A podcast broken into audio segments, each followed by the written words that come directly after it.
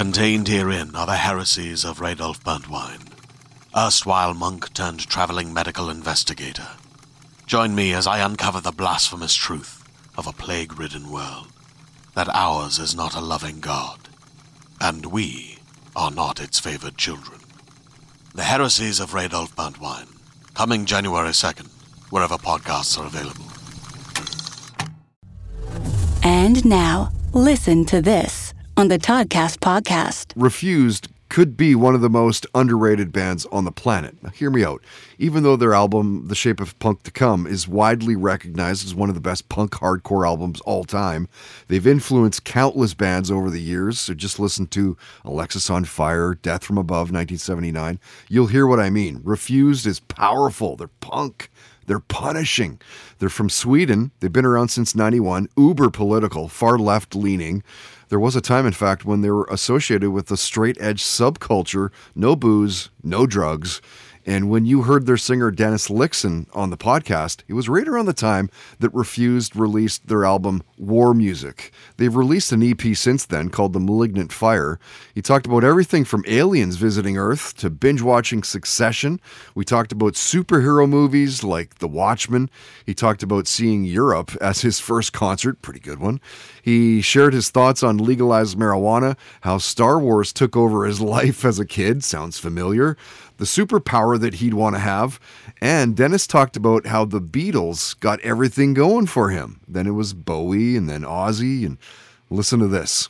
Oh, interesting. Oh, well, my dad, for a short period of time, he worked. Um, he worked for like a record distribution sort of company. So he Oh. had a lot of records. Interesting. Yeah. Okay. Yeah, so he played a lot of music at home. When I was young, I don't really know what he was into. I mean, I know kind of what he was into, but the first thing that that really hit me was the Beatles. Mm. Um, I was eight. Wait, I was eight years old when John Lennon got shot, and um, his picture and the Beatles picture was were all over the newspapers the next day, and. Um, that made me super curious. 'cause I thought they looked really cool. And my dad had all the Beatles records, so that was like my first, uh, my first, uh, you know, journey into music, basically. Mm. And what what do you think it was about the Beatles? I, I, well, I mean, first of all, I thought they looked cool, which is, you know, when you're a young person, that's that's a plus.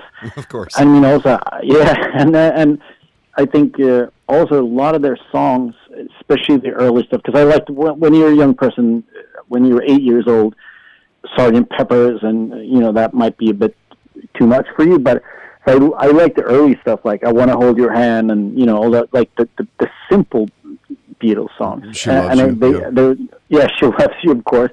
So there was a catchiness to that that that really blew my mind, and I was like uh, building Lego guitars and like miming in, in my living room to to to Beatles records when I was like eight and nine years old. Yeah.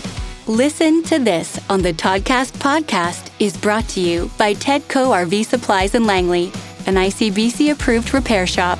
Visit them on Facebook and Twitter at Tedco RV Supplies. Hi, my name is Jenny Owen Youngs, And I am Kristin Russo. and together we run Buffering, a rewatch adventure, a family of podcasts moving through our favorite 90s genre television. If you're a fan of Buffy the Vampire Slayer, well, great news for you. Our very first podcast adventure took us through all seven seasons of the series. We covered it spoiler free, episode by episode. For those of you who want to start the show for the first time, you can find that podcast pretty easily. It's called Buffering the Vampire Slayer.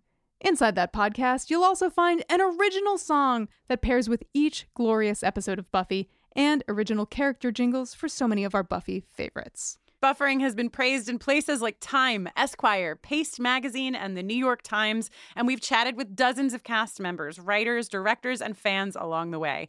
Come hang out and rewatch some of your favorite television with us and a wonderful community of listeners. Learn more at bufferingcast.com or find us on socials at bufferingcast.